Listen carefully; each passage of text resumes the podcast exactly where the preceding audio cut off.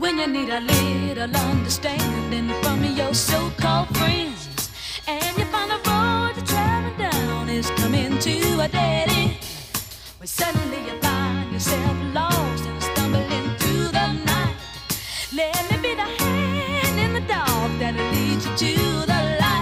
Oh, I just wanna be there, I just wanna be there, just to hold you close. Said I wanna be there, oh, I just wanna be there, 'cause I love you most. Ooh. Ladies and gentlemen, we are so pleased to welcome to our airwaves Valerie Simpson. You know Valerie Simpson. Nick Ashford and Valerie Simpson are the writers of so many of the songs that we all grew up with, that we all love. And more than songwriters, you guys are also radio. We're radio veterans. You did a morning show here in New York. You have a restaurant. You have a restaurant. You have a restaurant that's still going on. You amazing. Valerie, welcome. How are you? I'm good. Let's start. Lovely uh, to talk. Thank you. Let's start with your, your this incredible career. I saw a P B S a documentary you did with my friend Gwen, Gwen Ifill, who of course left us all too early. Oh yeah. And one of the yes, and one of the things that you said in it that just struck me near the beginning of the interview was that you had found your soulmate with Nickolas Ashford, with Nick Ashford, and mm. that there was nothing the two of you did not say to each other during the time that you had. That's true. That's true. You know, I, I know I was very fortunate because uh, uh, not many people can say that, you know, that they can work with somebody and love that somebody. And still, I felt like we didn't have enough time together as much as we were together. Now, you met, uh, according to what I've read, you you met in nineteen sixty-four. Right. Where, what was that like? What what what? How did this happen at a church? Well, you met, at, yeah. Yeah. But the thing is, is that um, you know, because I was just you know in my last year of, of uh, high school, and so it was the world was still new to me, and I didn't know which way I was going, and music wasn't even an idea in my mind at the time. So that avenue just opened up as something, you know, that I had to just jump in without being able to swim, just jump into it because I loved it so much. And I didn't even know there was a career possible in that area. But uh, he was the right person. And, uh, you know, we had the skills that complemented each other. And so it worked. You were, at the time, you were already playing piano. You were a pianist at the time? Right. Mm-hmm. And, and uh, mm-hmm. that's, you know, so that, you know, he had great lyrics. He had written gospel songs. I had never even written a song at that point. But because I could play so well and he had words, we just, it just worked out. So you began your career as staff songwriters with Scepter Records, and that's you. Right. And I did not know this, I, I, sadly, with Let's Go Get Stoned, the Ray Charles classic. That's one of yours. Yeah. Absolutely. How did... I mean, uh, you know, coming out of church, that's not usually the first kind of song you write, but it was for us. All right, so talk to us about the Motown years. You, how did you get to Motown? What was it like? Did you move to Detroit? How did how did all that work? Well, actually, um, someone gave uh, Holland Dozier Holland, who were the primary uh, writers for the Supremes, our number.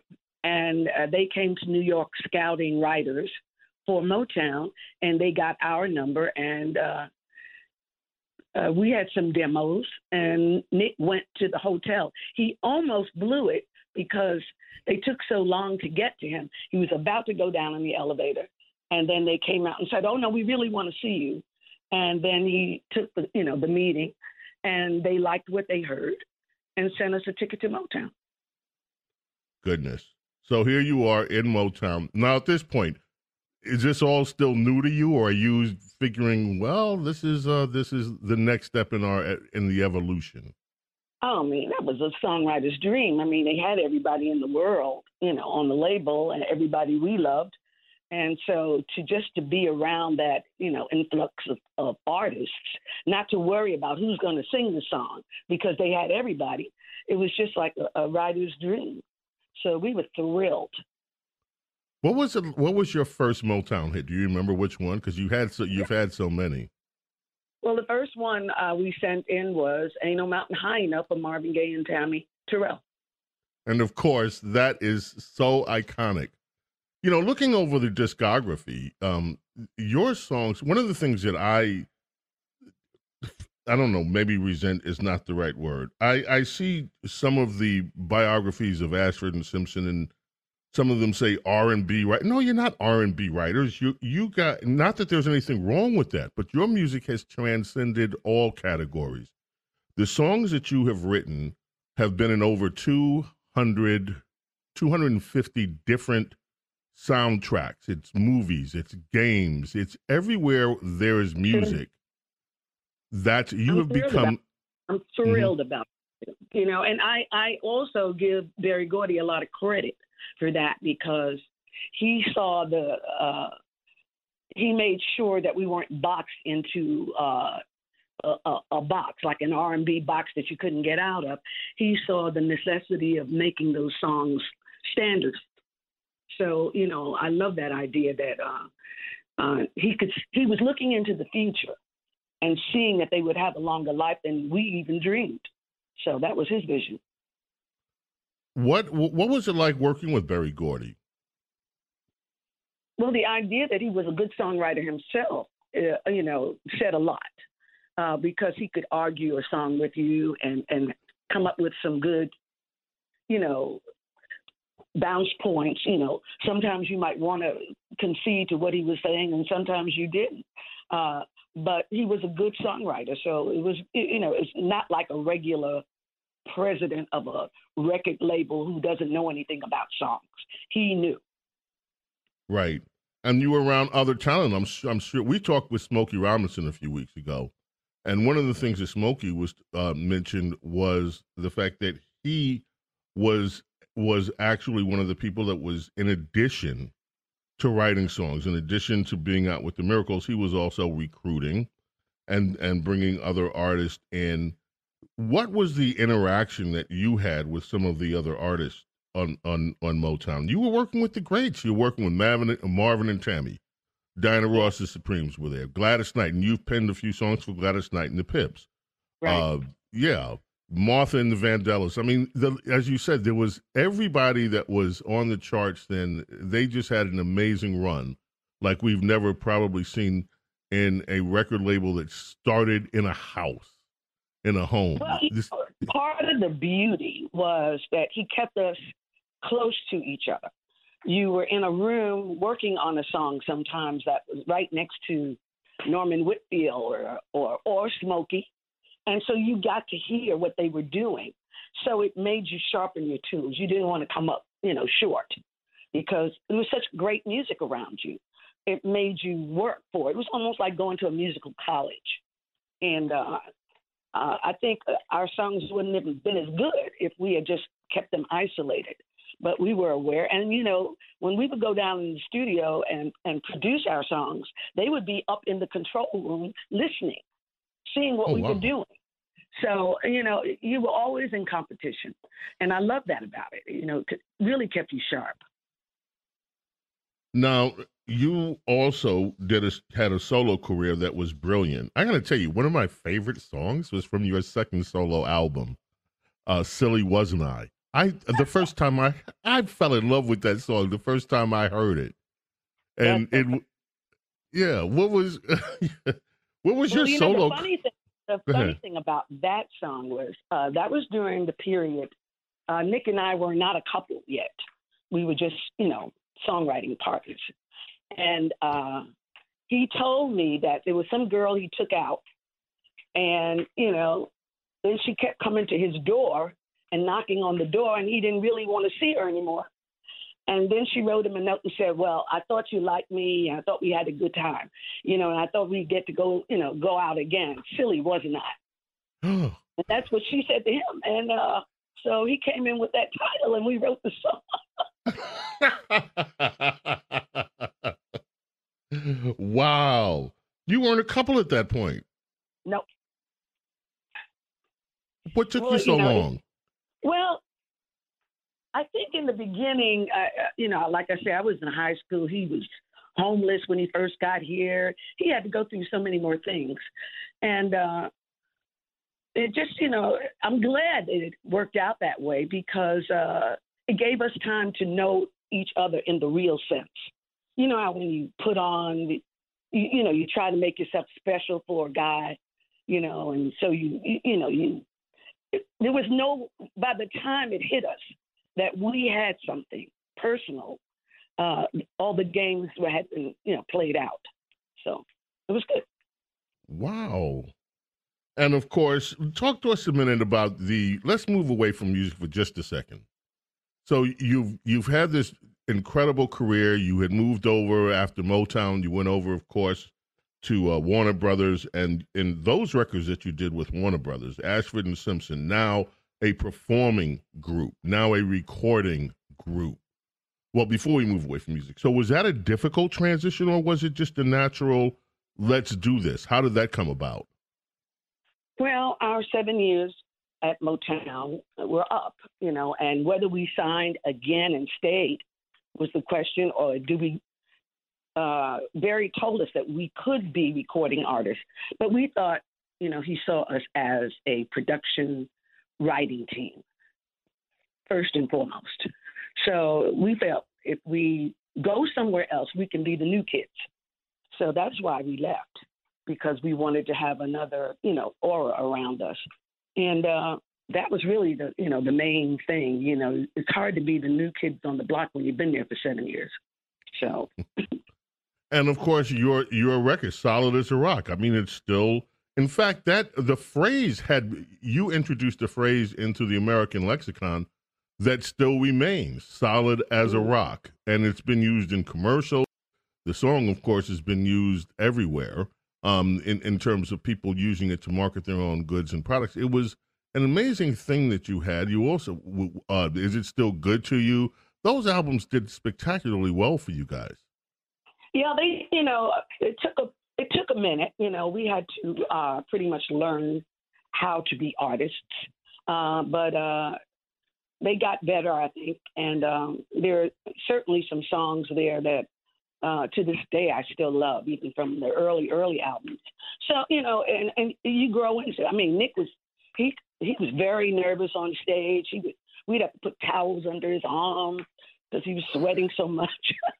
I mean, we were just novices, you know, we we were not artists, but we would get on the stage and then we'd sing something that we wrote. And then the crowd would say, ah, I know that, you know, so it gave us time to get better. Wow. So you had to, I love this phrase, you had to learn how to be artists, even though you had been around this now for over a decade and you had been successful. I mean, yours was the, was one of the, when people talk about it, which I find amazing, when people talk about uh, the the Motown artists and the songwriters, they all come through. Everybody knows Smokey was a great songwriter, but but you guys carved out a niche for yourself. I mean, people, even back then, knew who you were as songwriters, and that was a little bit unusual. Holland Dozier Holland, same thing. People knew who was, uh, there were a lot of people in the consumer world that actually were following who was who was writing these who the who the songwriters were on some of these songs that love so much. So here you are, you have a very successful career as songwriters. What did it take to learn how to be an artist? What was that? Learning how to you, you mentioned he was nervous. Were you nervous at all? Yeah, sure. But not to the extent that I was, you know, perspiring. but uh Uh, you know, it, it's another another fit. And, you know, you don't just automatic. How to make an audience love you is just not a given. It just doesn't happen. You have to win them, you know, you know, and also your vocal prowess has to be strong. And, you know, you can get hoarse, you know, and, and, and not be able to hit the notes you put on the record, you know, and all of that stuff. So it, it takes a lot to be an artist. I mean, I'm even having trouble now. I mean, whereas I was used to being a in a duet, So now I have the whole stage, and it's a different thing. It's mm-hmm. a different thing. You know, how to reach the whole audience. Uh, so I, I find that uh, each thing has its, its its top layer that you want to get to. Uh, and, and I have a lot of respect for artists who can reach out and grab an audience and hold them for an hour and a half or two hours. Wow. What was it like working with, uh, let's say, rather than me ask, who were your favorite artists to work with? Uh, Marvin Gaye was just the best. Uh, he was so giving uh, to all the women that he sang with, uh, and he made them all better. And uh, he was absolutely my favorite. And absolutely watching him sing in a studio, I would forget that we were the producers because he was, he gave it his all. You know, you, you know, it, his uh, recordings were like a performance. I wish we had, had enough sense then to have a camera that we had had him under constant surveillance because he was that good.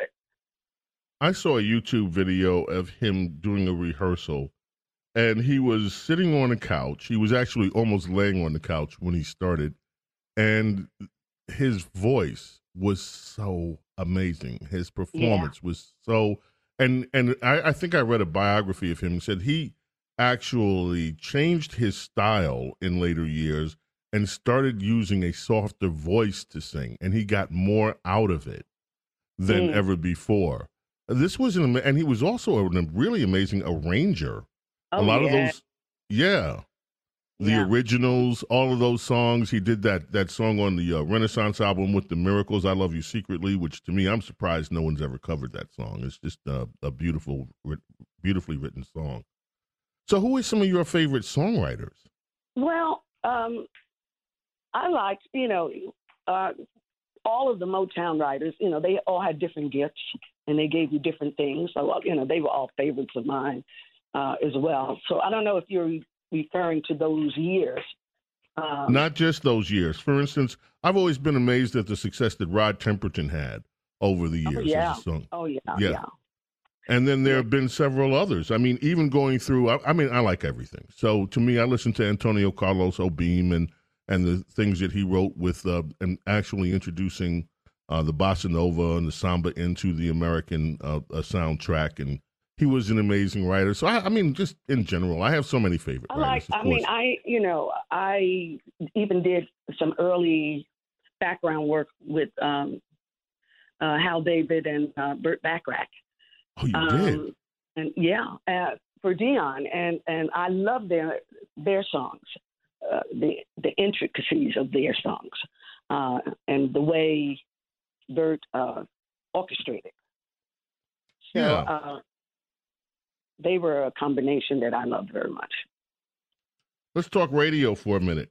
What compelled you guys to do a, a radio program? Well, um. Vinnie Brown, who was uh, a friend, came over to the house and suggested it. And uh, he wanted us to do the five to seven slot. And so that was like something intriguing and new. And uh, we just said yes. And uh, we tried out a couple times late, late at night and found that we liked it. And the thing that I liked the most was also that we added in uh, like a in the spotlight kind of thing where we'd have an artist come in and sing live. And I would play and unrehearsed. And that was so much fun. We really had a kick doing that. I mean, we had everybody from Wilson Pickett to James Ingram to Stephanie Mills. I mean, any it, they would all come up and sing. And so that was fun to do. Uh, and it also, it it almost pertained to performing in the sense that you didn't want dead air. You, you know, you had to think of something to say. So it, it teaches you a different skill. And so we enjoyed that for two, I think maybe we did it for like three years, but uh, Nick kind of tired of it. And, yeah, uh, getting up at three o'clock in the morning every. It's your. This is, I think, a lot of people don't understand No, no, one of the no, things no. This about... was from, no, it was five to seven in the evening. Evening, right? Okay, so, okay. It wasn't bad.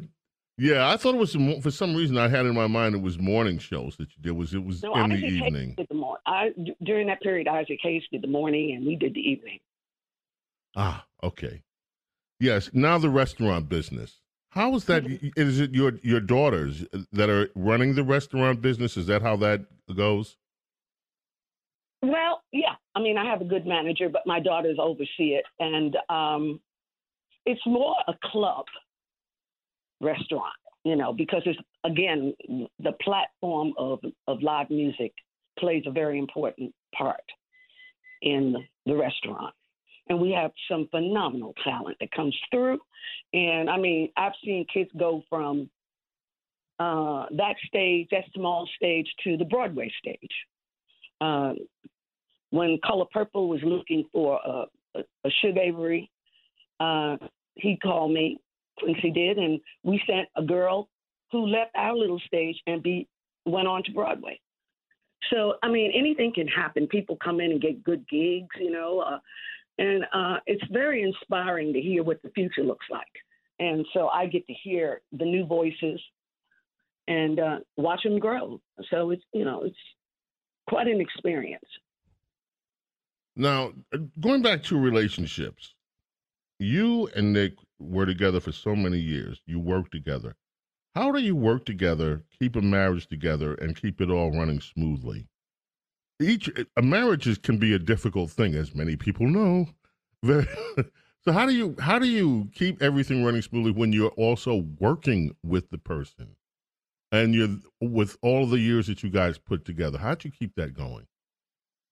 Well, I think I picked the right person. You know, uh, the right yin to the right yang. You know, it has to be that you balance each other out. Um,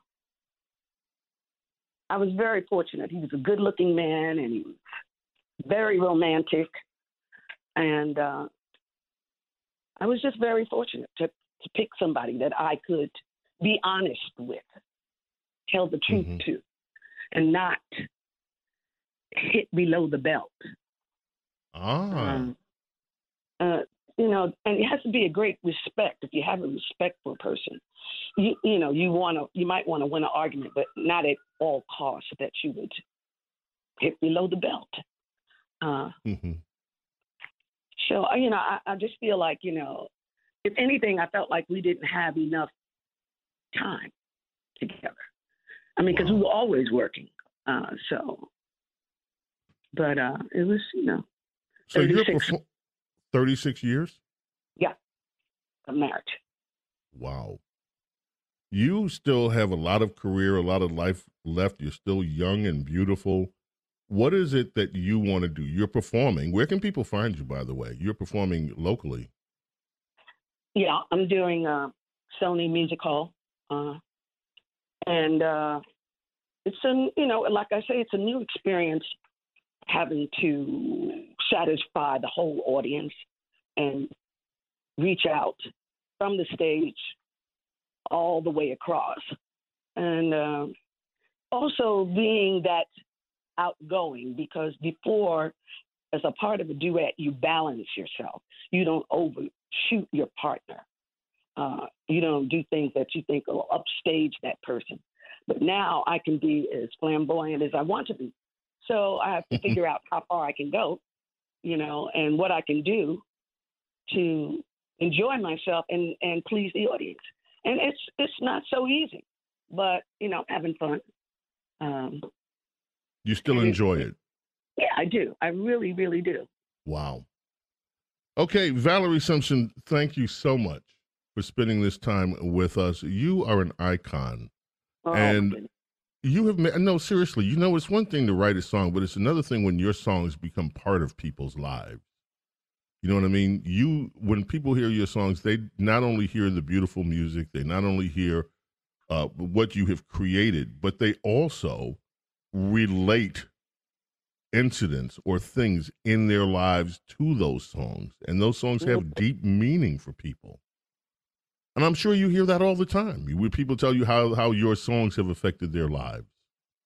I do. And, I, you know, that pleases me more than anything. And I, I think, uh, you know, like the song, like Ain't No Mountain, when when when people, even though we wrote it first as a love song, I think the fact that Nick came to the house and said, you know, the buildings look like mountains to me.